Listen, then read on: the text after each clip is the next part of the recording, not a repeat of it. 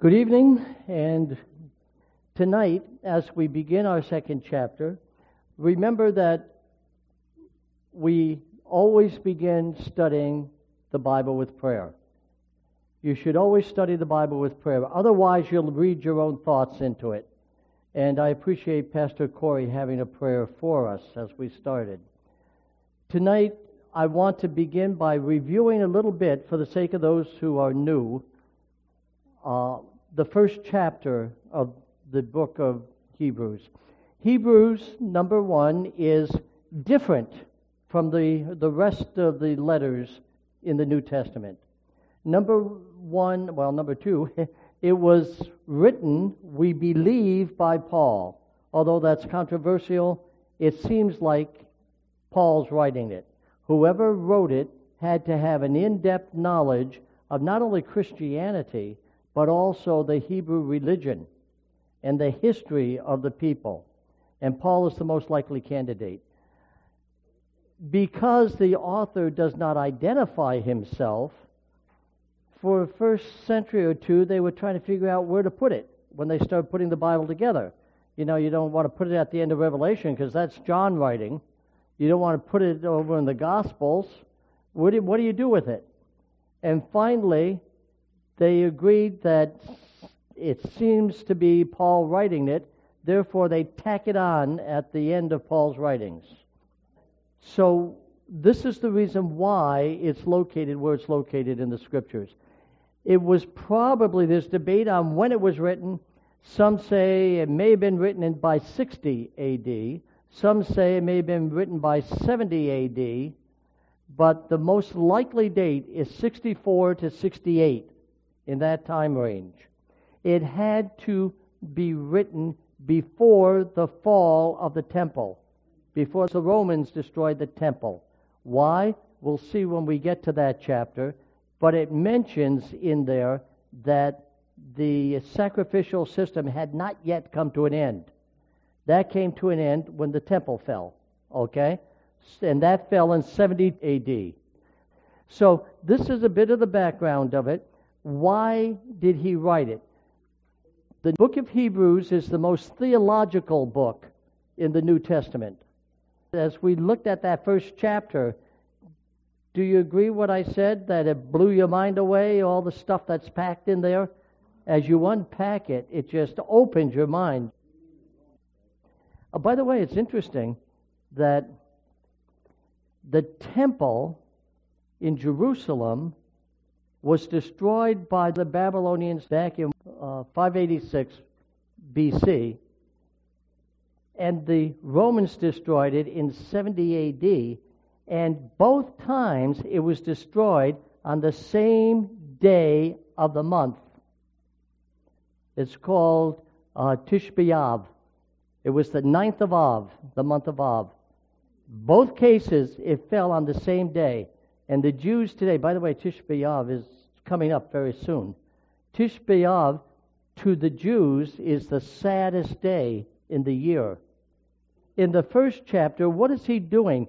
He's talking to the Jewish people who were discouraged. They're being persecuted by the Romans, they're being persecuted by the Jews, and they're ready to quit and give up. They're losing their jobs, they're kicked out of the temple, the relatives are turning on them, and some of them are saying, hey, what's the sense of standing up for Christ? Why not turn around and go back to the old time religion and escape all of this persecution that's going on? So we find that Paul is trying to stem that tide. There's a common word that pops up in this book, and it's the word better. And he says, We've got a better covenant, we've got a better promise, we've got a better priesthood, we've got a better priest, we've got a better everything. Why do you want to go back to the old one? Because, don't forget, that old system was going to soon be destroyed by the Romans. You see, he saw it coming, he predicted it. And these people wanted to go back. How would you like to go back into a house, move into a house knowing that in a couple of days it's going to burn down and you're going to lose everything? And so he's trying to keep them from backsliding and going into apostasy. Now, in the first chapter, he talks about how God spoke to them through their forefathers. And the first chapter, he talks to them about how God spoke to them through the prophets and they didn't listen to them. So in recent times, he now speaks to them through the Son. And that the Son comes to bring them not only a knowledge of the character of God, but to actually make reconciliation for them and to bring them to a higher estate. The first chapter deals with the divinity of Christ, showing that Jesus is indeed the Son of God. And a lot of people question the Trinity. First off, the word Trinity doesn't appear in the Bible. Okay, just like the word millennium doesn't appear in the Bible. It's called a thousand years. Uh, the Trinity doesn't appear as a word in the Bible. But yet, when you look at the scriptures and you look at what he's talking about, you can see the triune nature of God. And there's a few other things I could bring out on that uh, when I come to it. So that's the, the emphasis of chapter 1. Chapter 2, now, chapter 1 talked mainly about the divinity of Christ. But now in chapter 2, he starts talking about the humanity of Christ and how Christ's humanity is superior. And as we look at this, I want you to know that my slides are with the old King James. Okay? Because that's the only one I had available on slides. But I have given you a photocopy of the New King James. I prefer to use the New King James. So if you hear me saying something that's worded a little bit different than what you see on the board, it's because I'm using the New King James. I mentioned to you before that chapter 2 would continue on with what he's talking about Christ and his, his uh, divinity, but now he moves into Christ's humanity. If you've got chapter 2 before you, look at the New King James. The text is a little bit different here. This is chapter 2, verse 1. First word we begin with is therefore. Whenever you see the word therefore, you know that that, that chapter is connected to what came before. I mean, if you're having a conversation and I walk up to you and I say, John, therefore we ought to do this. You're going to say, wow, therefore? You haven't given me the reasons why I should do this. And you're coming to a conclusion? The word therefore leads you to a conclusion. What is the conclusion? He had been talking in the verses just before, he was talking about in verse 14 of chapter 1, it says, Are they not all ministering angels sent forth to minister for those who will inherit salvation? Therefore, you see. So the tail, I mean, the beginning of chapter 2 is really the tail end of chapter 1. You got to remember that chapters and verses are not in the original text. They were put in later on by scholars. So they divided it where they thought was a logical place to divide it. But if you look, it says, therefore, and you can read it from there. I'm going to read it from here. Therefore, we must give the more earnest heed to the things that we have heard, lest we, what? Drift away. Lest we drift away. What does that mean? It means that it's easy if you're not diligent in your spiritual life, you're going to start slipping. We would today call backsliding, okay? Uh, I remember we used to go up to uh, the Warren Dunes. Anybody ever been to Warren Dunes? Nice big high sand bank. And we, my kids used to like to run up and down that thing.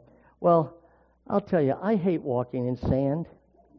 especially uphill, for every three steps you take forward, you slide back two. You see. I mean, you may be making progress, but sometimes, if the conditions are right, with every three steps you take forward, you slide back four. So, this is what the word backslider means. It means you're slipping back to ground you just left. Okay? And this is what he's trying to get across to these people. If, if you're not careful in your spiritual life, you're going to start drifting back again. And as I mentioned before, if you're a fisherman and have ever been out on a boat, you may be looking down at the tackle and the bait, and you may not even realize that the current underneath you is moving that boat along. And finally, you may think, well, you know, I, I put I put my bait box over here on the dock, and I turned to fix these, and where's the bait box? Where's the dock? You drifted away. And the thing is, you weren't even conscious of it. You see, so in our spiritual lives, this is the reason why we need to take time with the Lord every day so that we don't drift back. And it's just interesting to note that this is the first warning. Now, I mentioned to you that the book of Revelation has different warnings in it. As a matter of fact, there are five major warnings. We're going to be touching on these later. It'll elaborate more on them. There are some minor warnings that are tucked in there too. But the first one is Hebrews 2 1 through 4. And this is the danger of drifting away. Why? Because of neglect. Neglecting the Word of God, neglecting prayer, neglecting to study. Do you ever notice that in your spiritual life, probably the first thing that goes is prayer. And then you figure, oh, well, I, I can get along, and I'm all right. I'm still reading my Bible. But you know, when you stop praying, before you know it, you stop reading your scriptures. And then, well, that's, you know, I'll catch up on it. Well, you don't ever really catch up on it because before you know it, your actions are going to start slipping. Your habits are going to start slipping. So, this is why this is such an important um, warning that he gives. Because these people, if they were neglecting to study about Jesus and the new covenant and the promises he has, they had the possibility of slipping back into the old mold. The second one is found in Hebrews 3 7 through 18 and that is the danger of hardening your heart. Now, you better be careful of that because, as we learned in unfolding revelation, unfold revelation, that a person can harden their hearts, and if you're not careful, when you harden your heart, you can start to grieve the Holy Spirit. And when you when you grieve the Holy Spirit to a certain point, you start quenching the Holy Spirit so that He doesn't start calling you anymore because He knows nobody's home. You're not going to answer the phone, you see. And you can find yourself drifting away where He doesn't call anymore, and that's called the unpardonable sin. So, hardening your heart is simply, I know what you want me to do, Lord, but I'm going to do it my way. Did I do that sermon on expanded metal here? but do you ever see expanded metal? You know what expanded metal is? The diamond shape? Well, expanded metal is really a bunch of V's in the road, forks in the road. Every time you come to a fork in the road, you are forced to make a decision. You either go right or go left. And the Lord says, Go right. And you say, No, I'd rather go left. Well, he says, okay, well, we go to the next fork in the road. He says, you know, you can still get on course if you go right. No, I, I think I'm going go. I'm going to go left. And you go a little bit further. He takes you to the similar fork in the road. He says, Go right, and you can come back to the main road. Yeah, but I like the scenery on the left. And you go left. And before long, you're way out in the boonies. And you say, Lord, why did you abandon me? He didn't abandon you, you abandoned him. You see. And it's interesting that the Lord will take you around in circles with your pet sin. Did you ever notice that? Everybody has a pet sin. He'll take you around in a circle with your pet sin, and he'll bring you to a fork in the road. He says, All right, you ready to overcome it? Let's go right. Well, Lord, maybe next time. Let's go left this time. He'll take you around in a circle. He'll bring you back to that same sin until you either overcome it or it overcomes you. You see. And so basically, this is what he's talking about. Don't harden your heart. Don't say no when God says yes. And then notice dullness of hearing. That means don't turn off your hearing aids to God. Uh, my hearing isn't as good as it was, and I've been thinking about getting some of those things in my ears too. But I'd rather just say, Could you speak a little louder, please? It's a lot cheaper to say that. and I'm Scotch, you realize. But anyway, dullness of hearing is not listening, not listening what God's trying to tell you. Okay? And then danger of drawing back. By the way, dullness of hearing is chapter 5, 11 through 14. Then comes Hebrews 10, 26 to 39. The danger of drawing back. You know, God says, advance, let's go forward. And you say, I don't know. I, I think I'd rather stay back on the safe ground. And what are we doing? We're actually denying God his leadership. And then Hebrews 12, 25 through 28, talks about the danger of refusing God. Do you know that God has given each of you a talent and expects you to use it for his glory? And let's say, oh, let's say you're in church and the nominating committee, you've heard of those before. The nominating committee calls up and says, ah, we would like you to teach a class. Because you're a good teacher, you have experience in it, and I think you do a good job at it.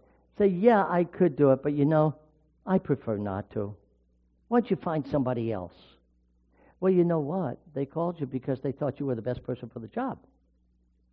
Oh, sure, they can find somebody else who may be not as good as you are, but if they've got a willing spirit, the Lord will use them.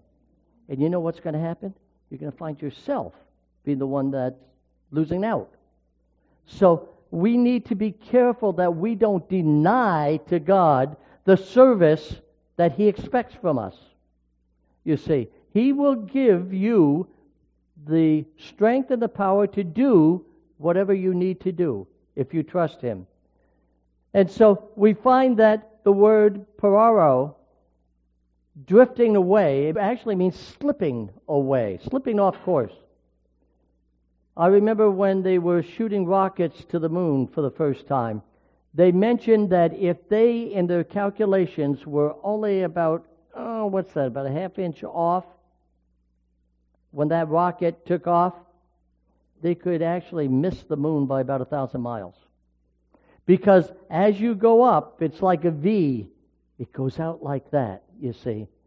And so you can slip off course unless you keep checking the compass, which is the Word of God. It also says that we don't ignore. Ignore what? Such great salvation that God has given to us. That's why Jesus came. He came to save us, to redeem us. Redeem means to buy back. He buys back what's his in the first place. There's a story about a little boy who built a nice little boat, and uh, he went down to the lake and he put it in the water, and he, uh, you know, he was sailing it. But the wind came along and blew it way out of sight. It blew it across the lake. Well, he was discouraged. But about a month or two later, he was walking past a pawn shop and he looked and there in the window was a boat just like his. And he looked at it carefully, and it had his initials on it And he went in and he said to the man, That's my boat. I want it back. The man said, Sorry, I paid for it. The only way you're going to get it back is to buy it back. And he said, But that's my boat. He says, I'm sorry. You'll have to buy it back if you want it. So the little boy reached in his pocket and he pulled out some money and he bought back his own boat. It was his twice his by creation and his by redemption. That's what the word redemption means to buy back. We are God's property by creation. But we're also his property by redemption. He's got a double claim on us, you see. And this is what God is trying to get across. This great salvation that we have, we are not to ignore. Look what it says in Acts 7:53. It says, "Who have received the law by the disposition of angels and have not kept it." What's it talking about? It's saying that ancient Israel, God through angels gave Moses the law to write. Now we know the Ten Commandments, he spoke to him directly. But we find that he spoke to him through angels when he was writing the laws of Moses. And those angels were expected to also keep it. Notice in Galatians 3:19 it says, "Wherefore then serveth the law?" In plain words, what's the purpose of the law? It was added because of transgressions. If your kids are playing in the yard, you just look out and smile at them. But when you see them run out into the road, you all of a sudden say, Get out of the road, and you're not to go out of the yard again. Right? You just added a law because they were going over into dangerous territory. And this is what God had to do.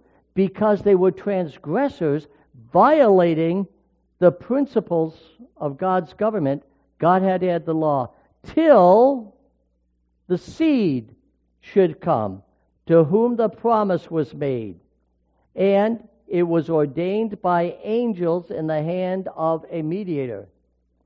The angels actually were helping Moses, guiding Moses in uh, not only his leadership, but also in his writing. And what's it say, the seed? It's talking about until the Redeemer came, the promised Son, the law of God, the ceremonial law of God. This isn't the Ten Commandments law. This is the ceremonial law of God. It was in effect until the Messiah came and fulfilled it. And then in Hebrews 2, verse 2. Now, apparently, there were some individuals who were coming up who were worshiping angels. Angel worship was starting to creep in among some of the people. And we find that Paul has to point out to them that they are created beings just like we are, and that Christ is above the angels. Christ is not a created being. He's been from all eternity. Angels are created beings. And notice what it says in the New King James in verse 2.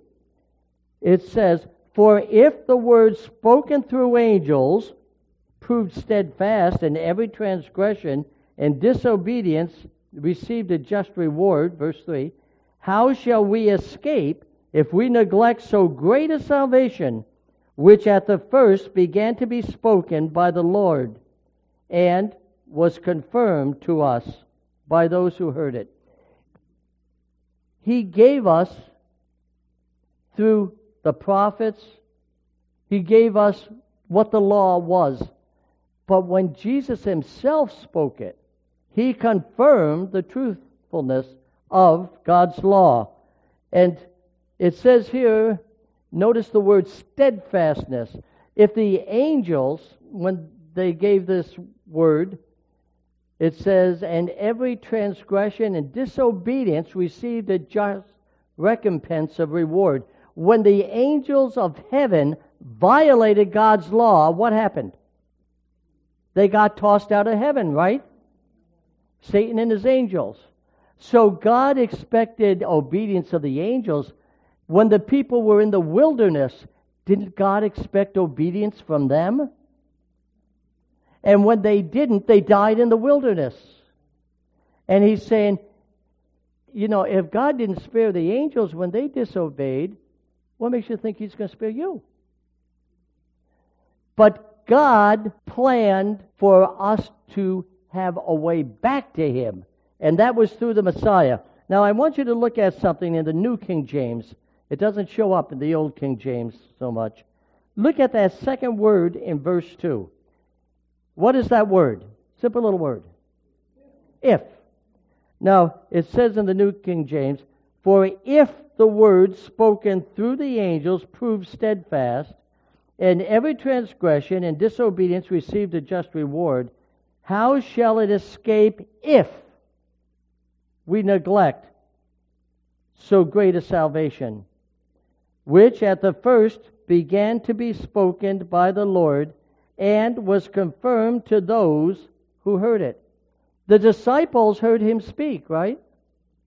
They confirmed when the gospel record, they confirmed that that was right. That was their testimony. Jesus said that.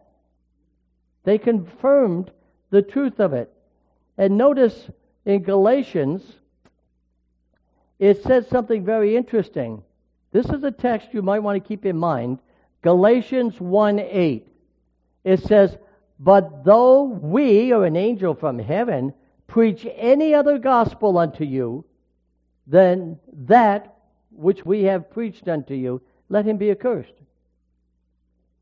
If anybody preaches to you a gospel that says it's all right to violate the commandments of God, if anyone tries to preach to you that there's some other way to salvation except through Jesus, let him be accursed. In plain words, don't listen to him. There are some people who will come around and knock on your door, and they'll usually have a little black book. And it says, another gospel of Jesus Christ. And it's interesting that they will tell you that this book came from an angel of heaven by the name of Moroni.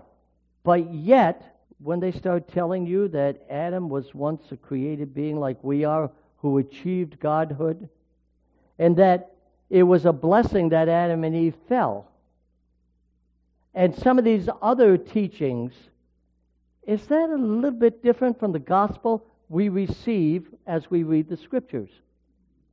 Isn't it interesting? I showed this to one of these missionaries that came around, and I said, please read Galatians for me there, Galatians 1 8. And as he was looking at it, he started to read the text out of his own Bible, and it says, And though we or an angel from heaven preach any other gospel unto you than that which we have preached, let him be accursed. And he looked at that. He said, You know, I never saw that text before. He never realized that was in there.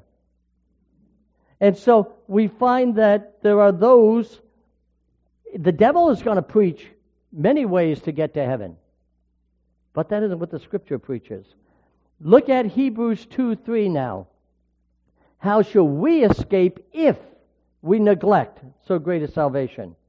Now, that qualifying word if means that you don't have to neglect your salvation, right? You have a choice. And this shows that God is a, a predestining us to fall. He can see the future. He knows what you're going to choose, but He doesn't command you to go that way. He gives us an option. He gives us a decision, and God respects our choice. If you want to be lost, God will respect that. But He'll do everything He can to save you. He's already done everything He can do to save you. But He will reach out and to try to bring you back again. It says, which at the first began to be spoken by the Lord. So it's through Christ that we find the way to salvation. And the apostles confirmed what he said. The word if is a conditional word. You know, there are unconditional promises and there are conditional promises in the Bible. And when you read the scriptures, you want to look carefully. What is he saying? Is this conditional or unconditional? And what is the condition? The condition is my obedience. You know, I mean, if if your boss says, "Well, look, um, you show up at work at eight o'clock. If you don't, we're going to give you the privilege of working for somebody else." Right? Now, he didn't he didn't force you. He just says, show up at 8, or we'll give you the blessing of working for our competitors. In plain words, you're fired. You say, he's telling you what the circumstances are, but it's your choice whether you show up at 8 o'clock or don't get the job. You see. And so this is what God is saying. Now in Hebrews 2 4, it says, God also bearing them witness, both with signs and wonders and with diverse miracles and gifts of the Holy Ghost, according to his own will.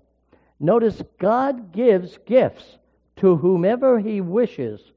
Some people, you know, are called to be uh, teachers, some preachers, some uh, are good in ministering to people's health and healing.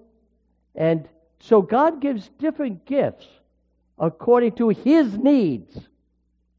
Do you realize that God gives to the uh, gives gifts to the church when it needs it? If you have if you have a church that maybe doesn't have a pianist, God will if you pray about it, God will send you a pianist. You see, God meets the needs. Now, there are some people who think that they have gifts that they don't.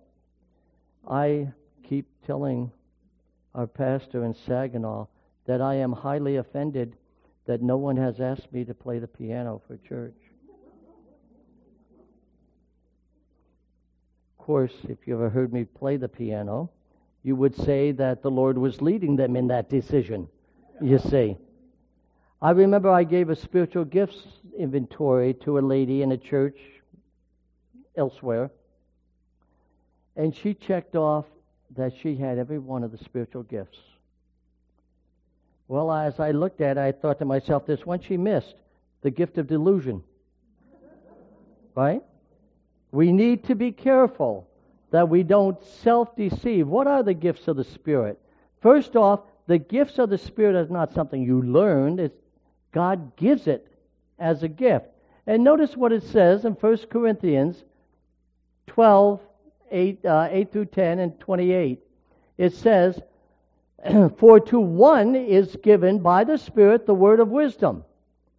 Did you ever run across a person who has the gift of wisdom? When I was in Maine, I remember there was one, one of the elders in our church. He never got out of, well, I guess he got out of sixth grade. But he didn't have an education.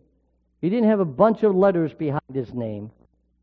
But whenever we were talking about a problem in the church or something, invariably we would turn and say, Brother, what do you think?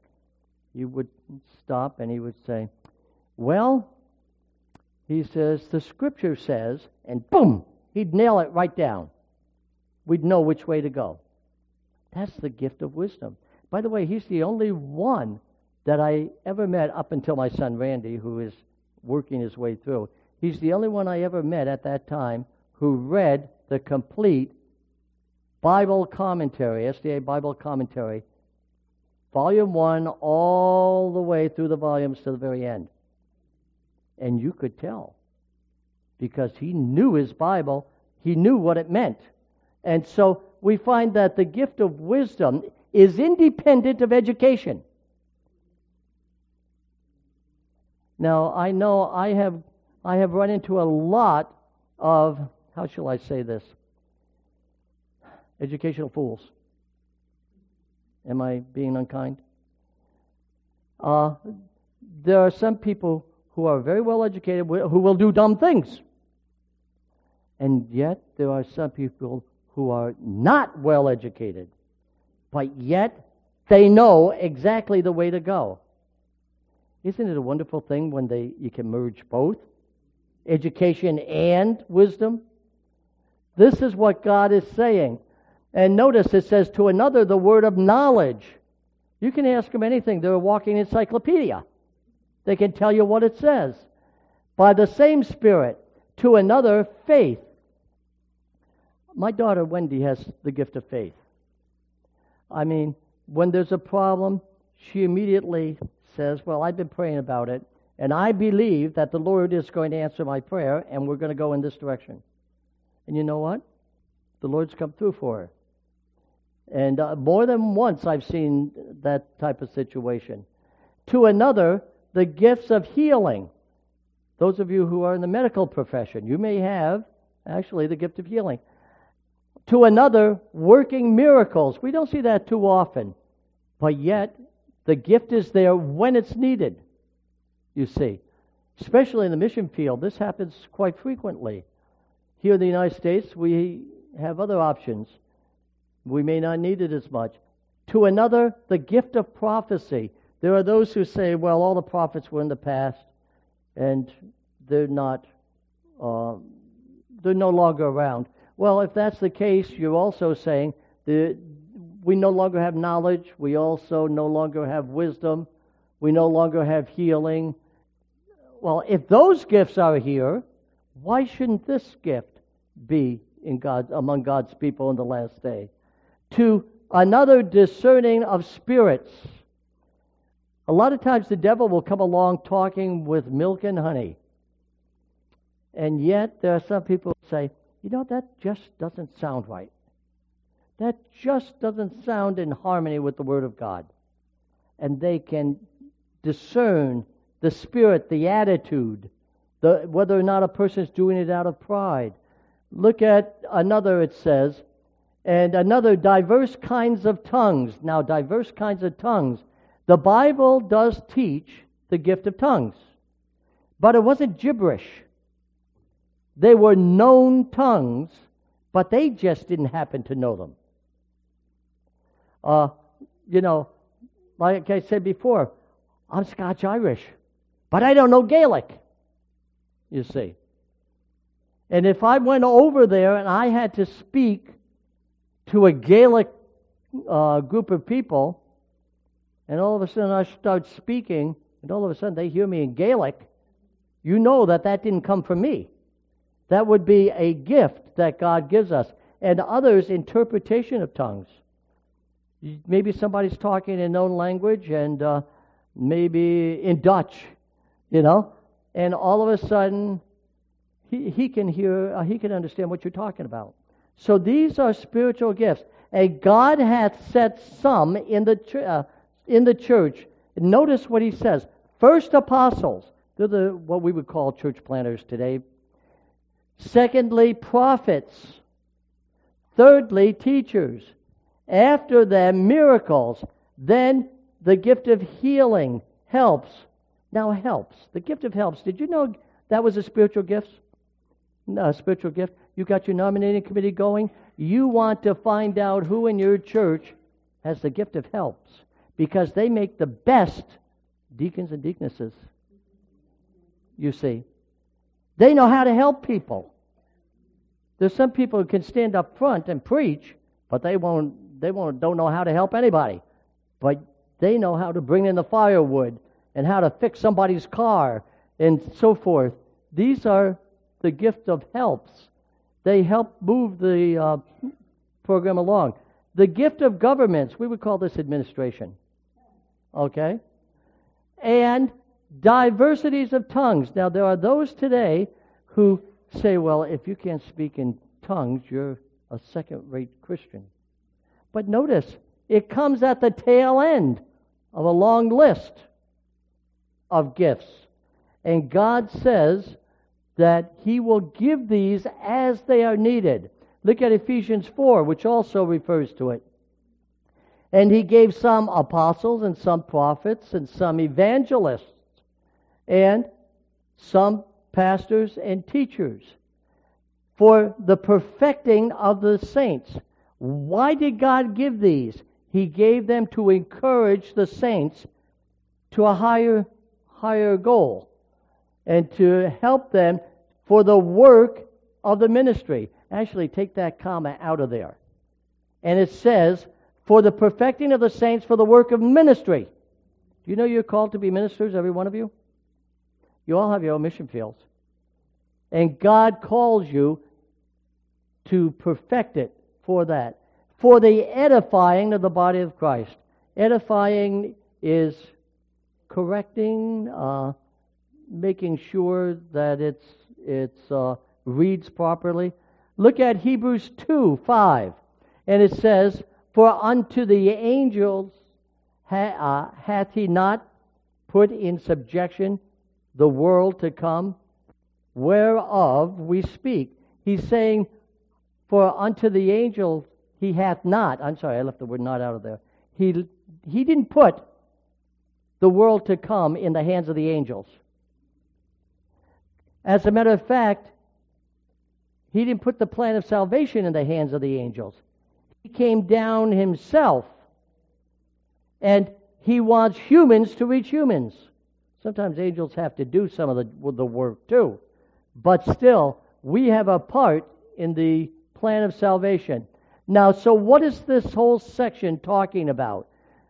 Verses 5 through 18 are speaking of this theme. What is the theme? That Christ is superior because of his humanity. He was both fully God, but he was 100% fully man at the same time. You see, and as we look in chapter 1, it spoke of Christ being superior because of his divinity. Here it speaks about him being su- superior because of his humanity. Why? Because Christ took on our fallen human flesh after thousands of years of practicing sin. But yet he didn't take on our sinfulness. In plain words, he may have taken on all the, uh, you know, uh, he was subject to temptations like we are. But we choose to fall. We choose to give in. He didn't. You know, have you ever noticed that that last piece of chocolate cake. You you walk past it and you say, "Well, I really shouldn't." But when you you walk back and you say, "Oh, it's still there." Hmm. Well, I really shouldn't. It's not good for me, and besides, you know, I got to lose some of that. And uh, you look by and you say, "Hmm." Well, I wonder what the frosting is like. Well, nobody will know if I just take a little piece off, start nibbling on it. And you know, did you ever notice that chocolate cake has a way of jumping off of that plate and into your mouth when you're not even aware of it? I don't know. Must be something about it. You see, we give in. If you didn't like to sin, you'd stop doing it. You see, sin is enjoyable. If it wasn't, why do we do it? Reminds me of the guy who used to bat his head against a brick wall. And they said, Why do you keep hitting your head against the brick wall? He says, It's because it feels so good when I stop. You know? We, uh, we must be getting some pleasure out of sin or we wouldn't do it. And notice that God sent his Son to take on our human flesh, but he did not accept he did not accept the responsibility for, uh, should I, I don't like the word responsibility. He did not take on giving in to sin. Notice what it says in verses 2, 5 through 6. There it says that the kingdom is not given to angels. He didn't give the eternal life and and the new earth to angels, he gave those to human beings through Christ. Now, when Jesus came to this earth, he not only bought back the people, he also bought back the planet and all the creatures in it.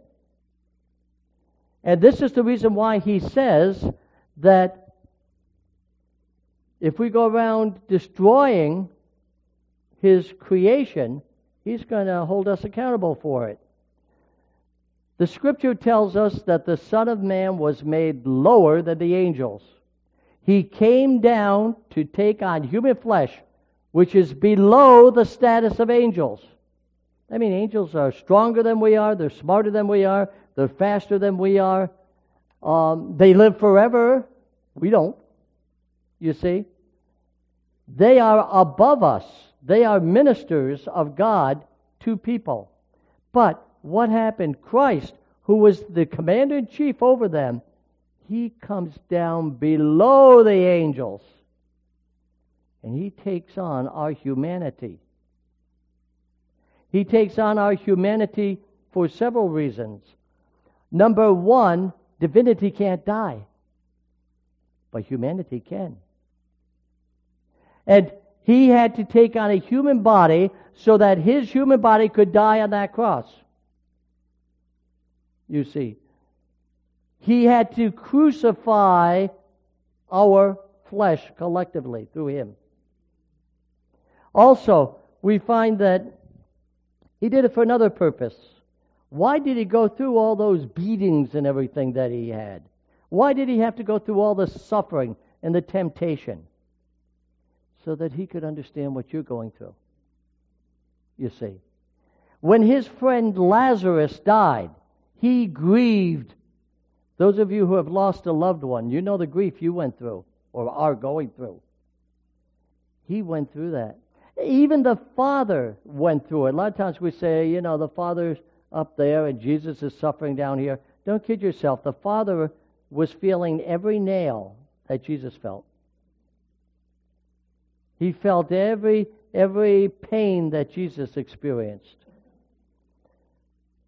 They were working together. And so he took on this human flesh. Why? Because when he was resurrected, he was going to go back to heaven and he's taking his human flesh with him. He's taking your flesh back to heaven with him. That's why you can't find his body today. And what does he do? He now, because of his suffering, he can understand humans better. He can experience and understand what you go through. And therefore, he now becomes our high priest with God. He can explain things to God in a different way. Look at 1 Corinthians 6 3.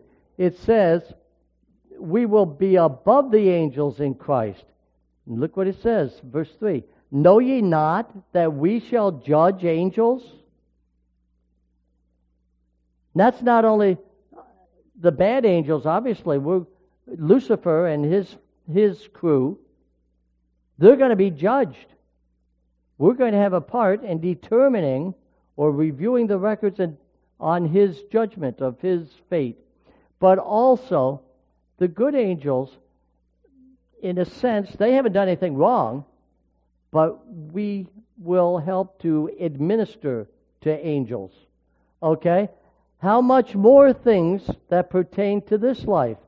If we're going to be judging angels, shouldn't we be living in a manner whereby we are living within the commandments and being obedient to God here? Look at Hebrews 2 6. But one in a certain place testifies, saying, What is man that thou art mindful of him? Or the Son of Man that thou visitest him? What is he saying here? And who's saying it? Who, who said that? Remember? Old Testament. All right? This is coming from Psalms 8. David is speaking. And he here asks the question. well, mainly I want you to concentrate on verses 3 through 6.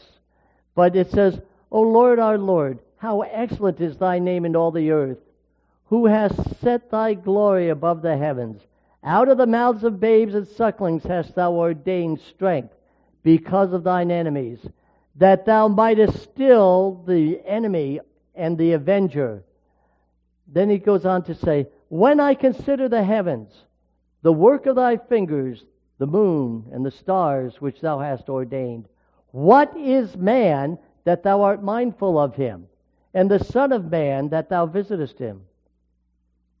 That God would come down here, that God would think about us. And then he goes on to say, For thou hast made him a little lower than the angels, and hast crowned him with glory and honor. Okay, and then verse 6 Thou madest him to have dominion over the works of thine hands. Thou hast put all things under his feet. Adam was given the dominion of the earth. But you know what? He was the governor of the earth. But he sold it to Satan. That's why Satan's called the God of this world, you see. That's why those who choose to obey him are part of his kingdom. But Christ came down to give an option to those who want to break free from Satan and his rule. And it says, All sheep and oxen, yea, and the beasts of the field, the fowl of the air, and the fish of the sea, and whatsoever passeth through the paths of the seas. O Lord, our Lord, how excellent is thy name in all the earth. This is a beautiful world. But you know what? It's nothing compared to the world that's coming. When He makes everything new, it's going to be fantastic. And so we find that Christ took on humanity so that He could defeat the devil. As a matter of fact, Christ took on humanity so that he could go into the grave. Did you realize that Christ was born to die? He was actually born to die. That's the only way he could buy back the price that the law demanded. The penalty for sin is what? And it's either your death or his death. And he says, I will substitute for you on the cross. When a person goes into court, they have a lawyer there. And the lawyer is their substitute, their mouthpiece to speak for them. Now, you can go into court by yourself and choose not to have a lawyer. You can choose to defend yourself, but you don't know all the ins and outs of the law. And you may end up finding yourself in worse shape than you began, right? This is why we need an advocate. The scripture calls Christ our advocate. What does that mean? He's our lawyer. That's what it means. He's our lawyer in the judgment. And it says, He came and spake unto them, saying, All power is given unto me in heaven and in earth. All is put under Christ's dominion. And notice it says, Thou madest him a little lower than the angels. Thou crownedest him with glory and honor, and hast set him over the works of thy hand. God has given all dominion to Christ. And then 1 Corinthians 15, 25 and 27 says, For he must reign till he hath put all the enemies under his feet. Now, do we see all of God's enemies under his feet yet? So, Christ will eventually defeat the devil. He took on human flesh so that he could die, and that worried the devil. The devil blew it. He hated Christ so much that he wanted him dead. But that's the worst thing he could have done. Because in so doing, he shot himself in the foot. Because once he got Christ in the grave, what's he going to do about it? How's he going to keep him down there? Because the scriptures said he would not stay in that grave. Why do you think they stationed all those Roman soldiers around the tomb? I bet they were sitting on the grave trying to keep him from coming out. But you know what? An angel of God came down. One angel. They all fell as though they're dead. And Christ came out of that tomb. And when he came out of that tomb, he broke the strongest tool that the devil has. The strongest thing, the, the thing that can hurt you the most is to kill you. What can you do after that? Right? And when he did that, the God of death knew that his goose was cooked. I mentioned once before that the devil was cast down three times. Did I mention that in this or the other seminar? I think it was the other seminar. The devil was cast down three times. First time, he was cast out of heaven down to earth, right? Second time, he's cast down at the cross because when Jesus died, he knew that his fate was sealed, that he was no longer the governor of this earth. Because Jesus, the penalty for sin is death, the way you redeem somebody is to pay the price. And he bought the boat back. He bought the human race and the, the whole globe back again. And so it belongs to him. That's why, you know, the devil, when he tried to sell Jesus the earth, remember when he was tempting him, you know, bow down to me and I'll give you all this. He was given stolen goods. It already belonged to Jesus. If it's his already, big deal, you know. No wonder Jesus didn't fall for it. But you see here, through Jesus, God is defeating the devil. And now he no longer has access to the councils of heaven. Remember in Job, he'd appear in the council of heaven. He no longer had access to that because Christ is now the representative from planet Earth. And what's the third time? The third time is when he comes back again to claim his house. You know, when you buy a house, you know, you sign the deed and everything and fork up the finances to the bank. But you may have a clause in there that says, well, yeah, but you can't move in until the people move out, right? So, what is he? He at the cross he bought back the property. And he says, I'm coming back to evict Satan and the property I am taking possession of. No wonder the devil's so angry. He's going around kicking holes in the walls. He's breaking all the windows he can because if I can't have it, nobody can have it. And the thing he wants to break the most is God's people. He wants to destroy them. No wonder he's persecuting them. Notice what it says For he hath put all things under his feet. But when he saith all things are put under him, it is manifest that he accepted, which did put all things under him. How's the New King James translate that, verse 27? Let me look at that a second.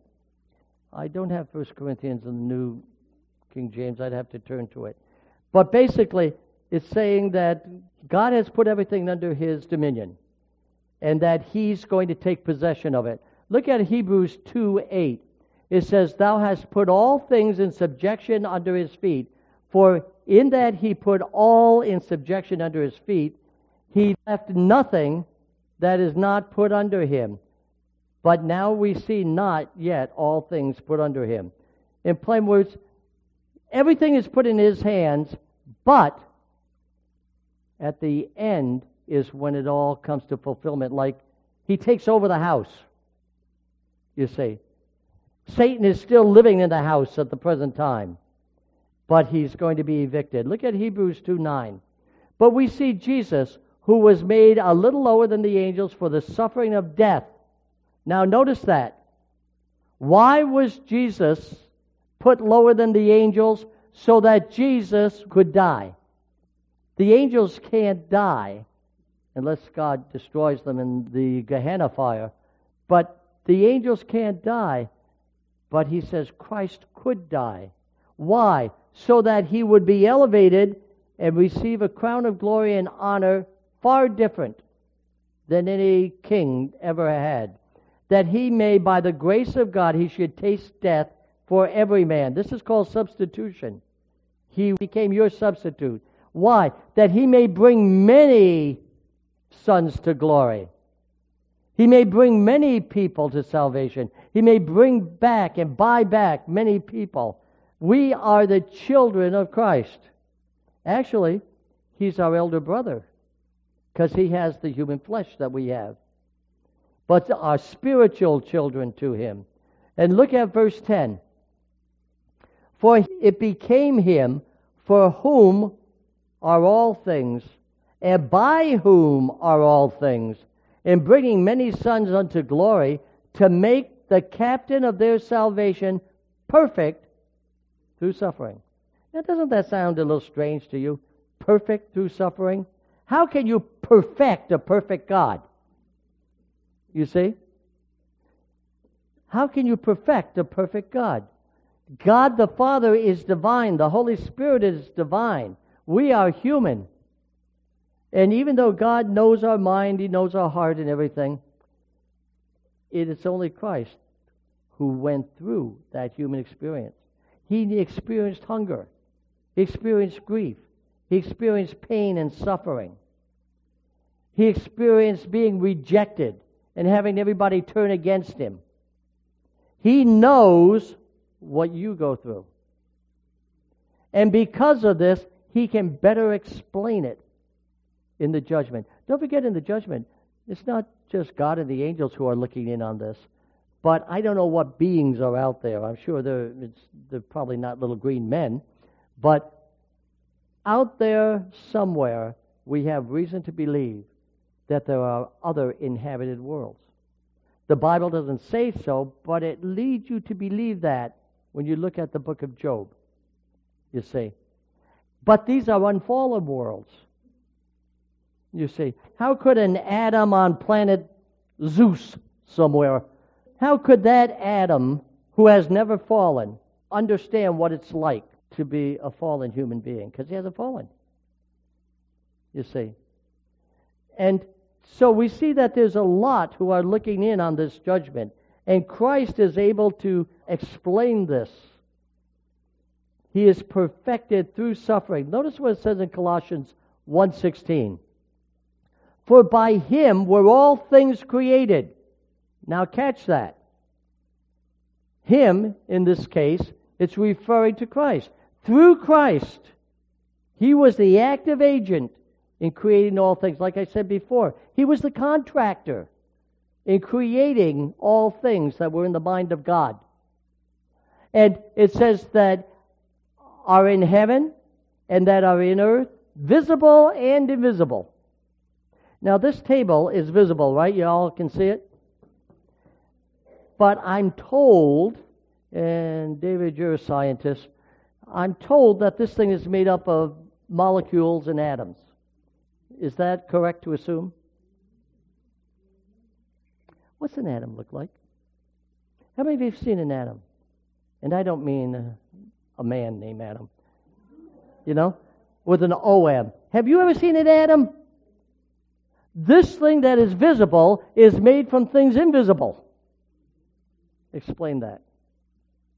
You know, this electricity runs these lights and it runs that projector and it makes a nice picture on the wall. But what is electricity?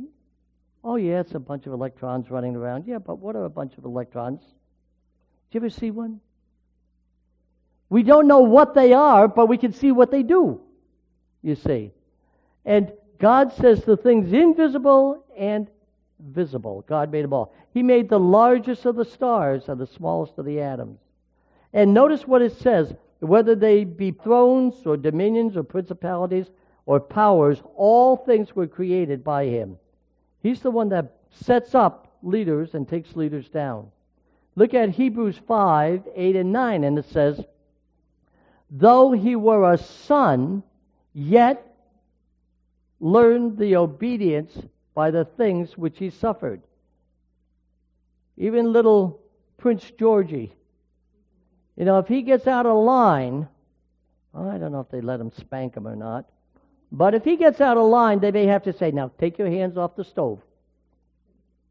You see? They learn to obey by correcting them.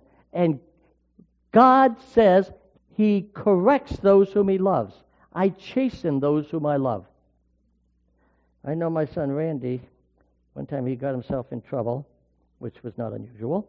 And I, uh, well, let me just say, I had to get to the seat of the problem. Okay? And I said to him, Son, I want you to know that I spank you because I love you. He looked at me and said, Boy, I hate to see what you'd do if you hated me. you know? God spanks us because He loves us so we won't grow up to be spoiled brats. We're running all over the place. You know, a puppy dog, if it's little puppy dog, and you just train it not to go off the property, you can let it off the leash because it knows not to go off the property. But if you chain up a dog and you leave that dog chained up all its life, it gets off the leash. It's in everybody's yard. It's in the garbage, it's down the street, it's bringing home all kinds of stuff. Why? Because it's never learned the boundaries. Same thing with kids, by the way. Same thing with adults, by the way. And so we say that God trains, He teaches, He rebukes those whom He loves. And so, what is this doing? Sometimes you have to learn obedience through suffering. You know? No TV for a week. Well, that wouldn't bother. I'll take your phone away for a week. That'll bother most of them. Okay? And why? It's being to make them perfect. He became the author of eternal salvation unto all them who obey him. Chapter 7, verse 28 says, For the law maketh men high priests, which have infirmity. But the word of the oath, which was since the law, maketh the Son, who is consecrated forever. What is this saying? It's saying men who are subject to aches and pains and death. They become priests. But now we have a better priest, a priest who is actually the Son of God and who died once, but he'll never die again. He'll be our priest for all eternity. Therefore, we don't need the earthly priesthood. We have a heavenly priesthood. As a matter of fact, we are the priesthood of believers, but Christ is the high priest. We are to, you know, pray for people and encourage them. That's our priestly responsibility. But only He can intercede and make vindication in the law before us. Look at Hebrews 2:11 it says, "For both he that sanctifieth and they who are sanctified are all of one, for which cause he is not ashamed to call them brethren." In plain words, he's the one the word sanctified means holy. We get the word sanctuary from it. All right. He's the one that sanctifies us, makes us holy, makes us right, makes us dedicated. But he himself is dedicated. Therefore, he considers himself our elder brother, one with us of the flesh. Look at Hebrews 2:12. It's saying, "I will declare thy name unto my brethren. In the midst of the church will I sing praise unto thee." He's willing to acknowledge you. God is willing to acknowledge you not only as his son or daughter, but as your brother or sister. You see, he's willing to acknowledge you. He's not ashamed to be related to you. Isn't that tremendous? I don't know about you, but that makes me feel good. To know that God's not ashamed to be related to me. Have you got any relatives you're kind of, well, we don't talk about that relative. We're kind of ashamed of that part of the family. He doesn't do that. And you know what? The greatest of the sinners were the ones that he was the happiest about. Look at Mary Magdalene and some of the others. Look at Peter. Peter had a few flaws too. He was pleased to be able to talk about them. And no matter how bad your sins are, God's delighted to call you a relative. Notice in Psalm 22 22, a good one to remember. I will declare thy name unto my brethren. I will tell other people. And I should not be ashamed of Christ and be willing to tell other people about him and praise his name in the congregation. Look at 2 Samuel 22 3. It says, The God of my rock, in him will I trust. He is my shield and the horn of my salvation, my high tower and my refuge, my Savior. Thou savest me from violence. He's the one that will save us from the destruction at the end of the world. And notice he says he's the rock. Now, I realize that there are some people who call them the rock and try to say that Peter was the rock upon which the church was built. No, it was Christ who was the rock upon which the church was built. That term rock, every time you see it, and you find that especially in the Psalms, every time you see the word rock, when it's not talking about that hard thing out in your garden, every time it uses that word rock, it uses it in reference to divinity and salvation, a Savior, a Redeemer. You look at it, go through the Psalms, pick out the word rock. It always picks out a divine person. The word for Peter meant a pebble, a rolling stone. But the word he uses to speak of Christ is one of those hard things out in the garden. He's the rock upon which the church is built. And so we find that because he's the rock of our salvation, we can trust in him. Look at Isaiah 8, 17 and 18. And I will wait upon the Lord that hideth his face from the house of Jacob, and I will look for him. Look at verse 18. Behold, I and the children whom the Lord hath given me are for signs and for wonders in Israel. From the Lord of hosts, which dwelleth in Mount Zion. Mount Zion represents the kingdom of God, the, uh, the throne of God. Look at Hebrews 2.13. And again, I will put my trust in him. And again, behold, I and the children which God hath given me. God has called us to be sons and daughters of God. You may think you're a miserable sinner. Well, you're right. Okay? We'll get that behind us. We're all miserable sinners. But you know what? When you give your heart to the Lord, you become sons and daughters of God. Isn't that cool? You become prince and princesses in the kingdom of God. You will have authority over angels. You will have a part in the administration of God. And this is what Jesus wants for his children. You are somebody. Don't let somebody put you down. Well, you, you're one of those Christians. Yeah, I am. Okay? I'm proud of it. Well, I shouldn't be proud, you know. But I mean a good kind of pride. There's a good kind of pride and a bad kind of pride. But I'm thankful. I'm glad that you noticed. You know, if they don't know you're a Christian, maybe your face didn't tell them that. You ever know some Christians that go around with long face, look like cows? You know? And that isn't what God called us to be. God has called us to be effervescent Christians. I, am in my wicked ways. I remember I, when I was in high school, I had a friend who wanted a Coke. Well, I said, sure. I took and I shook it all up. Then I gave it to him. What happened? He opened that can and God wants us to be effervescent Christians. You can't keep it in. When you have an experience with Jesus, people know it. You can't help it. It bubbles out of you.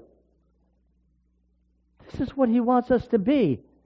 Because he loves us, he wants us to love him back. Look at Colossians 2:15.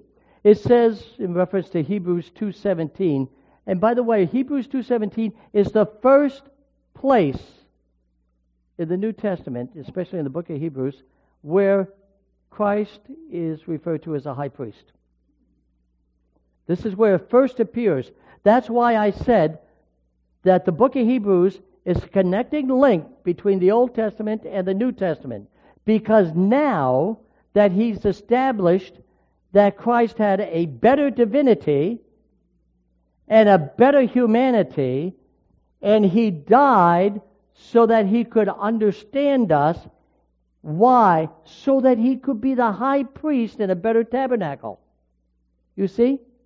There's a logic and a sequence behind what he's building in this book. And it says, Jesus' death broke the devil's power. The chapter speaks of his incarnation, his crucifixion, his resurrection.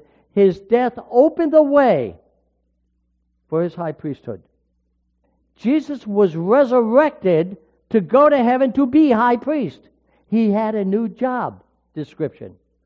That's why at the cross, he said, It is finished. What is finished? Not the plan of salvation.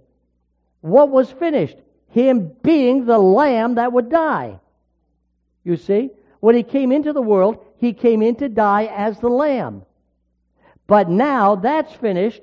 He moves to another job, that of the high priest. And it's interesting that later on, when he's done with that, it will say, It is finished. You see? The blood that he shed on that cross, he now takes to heaven to apply in your behalf. Figuratively speaking. As we look at this, look what it says in verse 15. And having spoiled principalities and powers, that's Satan and all of his cohorts who put him to death, Jesus to death, he made a show of them openly. He showed that the devil was defeated triumphing over them in it. Colossians 2:15. And having spoiled principalities and powers, he made a show of them openly, triumphing over them in it. I, Hebrews 2:15 says, "And delivered them who through fear of death were all their lifetime subject to bondage." You know, when we live in sin, we may not openly admit it, but people who live in sin are in constant fear of death. Because when you die, what comes next? The judgment. You've got to give account. You know, right now, I'm preparing for next April 15th. I live from April 15th to April 15th. You know, right now, believe it or not, right now at home, I'm gathering all my receipts together for, you know, the phone bill, the electric bill, and everything. I'm gathering them together in preparation for April 15th. Because April 16th, I don't want somebody rapping at my door and say, Where's the money you owe me? You see. And because of my fear of the tax collector, I'm getting ready now. And a person who's living in sin, knowing that a judgment is coming, what manner of men and women ought we to be? And if we are living in harmony with the will of God, we can't wait for Jesus to come. We can't wait for the judgment. Because the judgment is a good thing. If you're accused of robbing a bank and you have proof that you were in Florida at a public beach and a thousand people saw you out there swimming, you'd say, hey, come on, let's go to court. I can't wait to get there. And the judge will look at the evidence and say, you don't have a case against this guy. Stop wasting my time. Get out of here. And throws the case out. But if you don't have an alibi and you really did do it, you want to keep as far from that court as possible, right? And this is basically what he is telling us. As we look further, we are in the bondage of sin, and He wants to deliver us. Look at Isaiah 42 7. He opened the blind eyes to bring out the prisoners from the prison, and them that sit in darkness out of the prison house. There are many people today who are in the prison house of the grave. Jesus, when he comes back, will bring them out of that prison house, and the devil can't keep them in it. Jesus was the down payment on the great resurrection that's to come. That's why he was, he was the first fruit out of the grave. Because there's more to come after that. And he was, you know, when you buy a house, you got to put a down payment on. When you put a down payment on your house, Marilyn, didn't that indicate, maybe you put a $1,000 down, didn't that indicate that The rest of it would follow. If it didn't, then you might be in trouble. Okay? But Jesus was the down payment on the resurrection that would follow, and there would be a lot more that would come up with it. And so we find that this is what he's promising us as a part of his salvation. Isaiah 49 9, it says, That thou mayest say to the prisoners, Go forth. To them that are in darkness, show yourself. They shall feed in the ways, and their pastures shall be in all high places. God not only wants to free you in the, the uh, end times, He wants to free you now from sin. He wants to help you to overcome sin. He's not going to excuse your sin. He's going to help you to overcome the sin. Look at Isaiah 61 1. The Spirit of the Lord God is upon me. Why? Because the Lord hath anointed me. That means he made him the Christ, the Messiah. He has anointed me to preach the good news unto the meek. Now, what does it say about the meek? The meek shall inherit the earth. It doesn't mean this old rusty planet. It means the meek will inherit the beautiful new earth. And meek does not mean weak. Meek means humble. Okay? The humble will inherit the kingdom of God.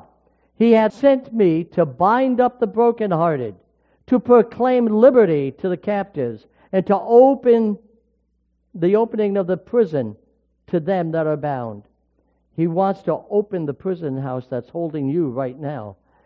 Uh, Luke 1 74, that he would grant unto us that we, being delivered out of the hand of our enemies, might serve him without fear. Hebrews 2:16 says, "For verily he took not on him the nature of angels, but he took on him the seed of Abraham." Abraham, the father of the faithful. If we are faithful, we are children of Abraham. And he we become part of that seed. Look at Hebrews 2:17. Wherefore in all things it behooved him to be made like unto his brethren, that he might be a merciful and faithful high priest in things pertaining to God, to make reconciliation for the sins of the people. This is why Jesus became human. This is the reason why Jesus suffered and died, so that he could be a merciful and faithful high priest in our behalf. In Hebrews 2:17 I mentioned that the first place where it mentions his high priesthood. Look at Philippians 2:7. It says, "But he made himself of no reputation, and he took upon him the form of a servant, and was made in the likeness of men." Hebrews 4:15 says, "For we have not an high priest which cannot be touched with the feelings of our infirmities, but was in all points tempted as we are, yet without sin. Now, does that mean that Jesus shot cocaine? Or that Jesus um, took LSD so that he could be like us? You got to realize that sin comes in categories. And Jesus addressed every category of sin. A person who's addicted to one thing, when I've done stop smoking seminars, one thing you got to remember, and I think I talked about this in the last seminar, is if you are addicted to nicotine, you are probably also addicted to caffeine. And there are some people who add to it morphine. And a person who's really into smoking and into drinking coffee, they're probably into Mountain Dew, Pepsi, and other caffeine drinks. And it's very possible they're into the red meats because it has purine in it. Purine, caffeine, nicotine, morphine. They're all sister drugs. When you say, oh yeah, I cut down from 10 packs a day down to one pack a day, my first question is, how much did your coffee increase? How much more pop are you drinking? You didn't get rid of one, you just swapped. You switched, you see. And why? Because they're all categorized together under the EEN drugs. And this is the way it is with sin. Under appetite, you can have a variety of appetites. Some people have an appetite for food, others for alcohol, others for sex, others for narcotics, you see. But Jesus overcame them so that we do not have an excuse. But look at Hebrews 2:18. And here it says, "For in that he himself hath suffered being tempted, he is able to succor them that are tempted." It's not a sin to be tempted. Catch that. It's not a sin to be tempted. It's a sin to give in to temptation. You see? When you're going through that checkout counter and you're passing by, you know, getting your money ready to check out, and you just have to glance up and there's one of these girly magazines over there. Your eyes caught it. Well, you turned around and you went on. That was a temptation. That wasn't a sin. But when you go through and you look up and you see the girly magazine, then you take a double take, then a triple take, and then you go over and take and start thumbing through it. That's giving in to the sin, you see. The devil can tempt you, but you still have the choice whether or not you're going to give in. We can't say the devil made me do it. The devil didn't. You're bad enough you don't need the devil to make you give in. Right? You can do it on your own. Okay. Hebrews 4 15 and 16. For we have not an high priest which cannot be touched with the feelings or infirmities. He knows what it's like. And that's why we can boldly come before his throne of grace. And so, my friends, tonight, what have we learned? Number one, that the divine Christ condescended to become incarnate and to take on human flesh so he could die. Number two, his suffering and death perfected his understanding to become our high priest.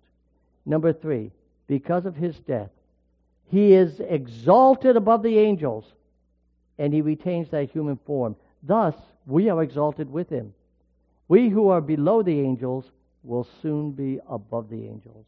And as we enter chapter 3, we'll discover that Jesus is also superior to Moses and his work. And there's also another warning we'll hit there. Time for your quiz, real quick. Okay, you have an envelope there on your desk. Quickly fill these in. I'm already over. Question number one. Therefore indicates that chapter 2, verse 1 is a part of chapter 1. True or false? Don't tell me. Just choose the correct answer. Okay? Question number 2. Chapter 2, verse 1 is the first of how many major warnings in Hebrew? I want a number. Okay? Number 3. Chapter 2, verse 1 cautions against. What was the first warning against? I'll give you your choice of two different ways of phrasing it. Question 4, chapter 2, verses 5 through 18 tell the superiority of Christ's divinity, true or false.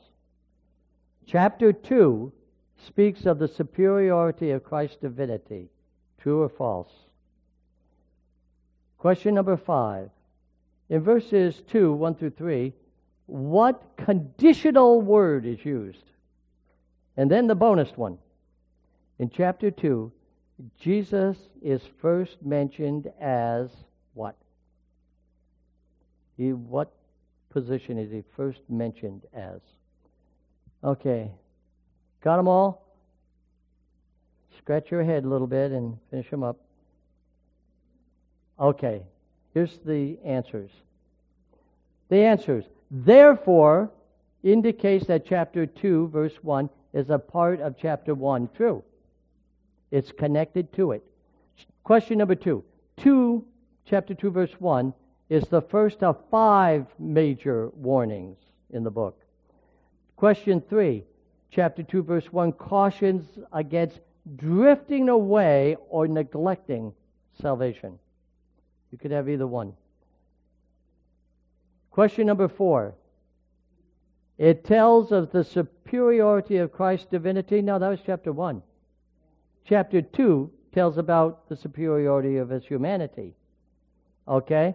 And then, question number 5, verses 1 through 3, it has the conditional word if. Okay? And then the bonus question Jesus is first mentioned in 217 as our high priest. Homework assignment reread chapter 2, read ahead to chapter 3, and invite somebody else to come join us next week. Okay? Lord bless you, and the pastor will dismiss us with prayer.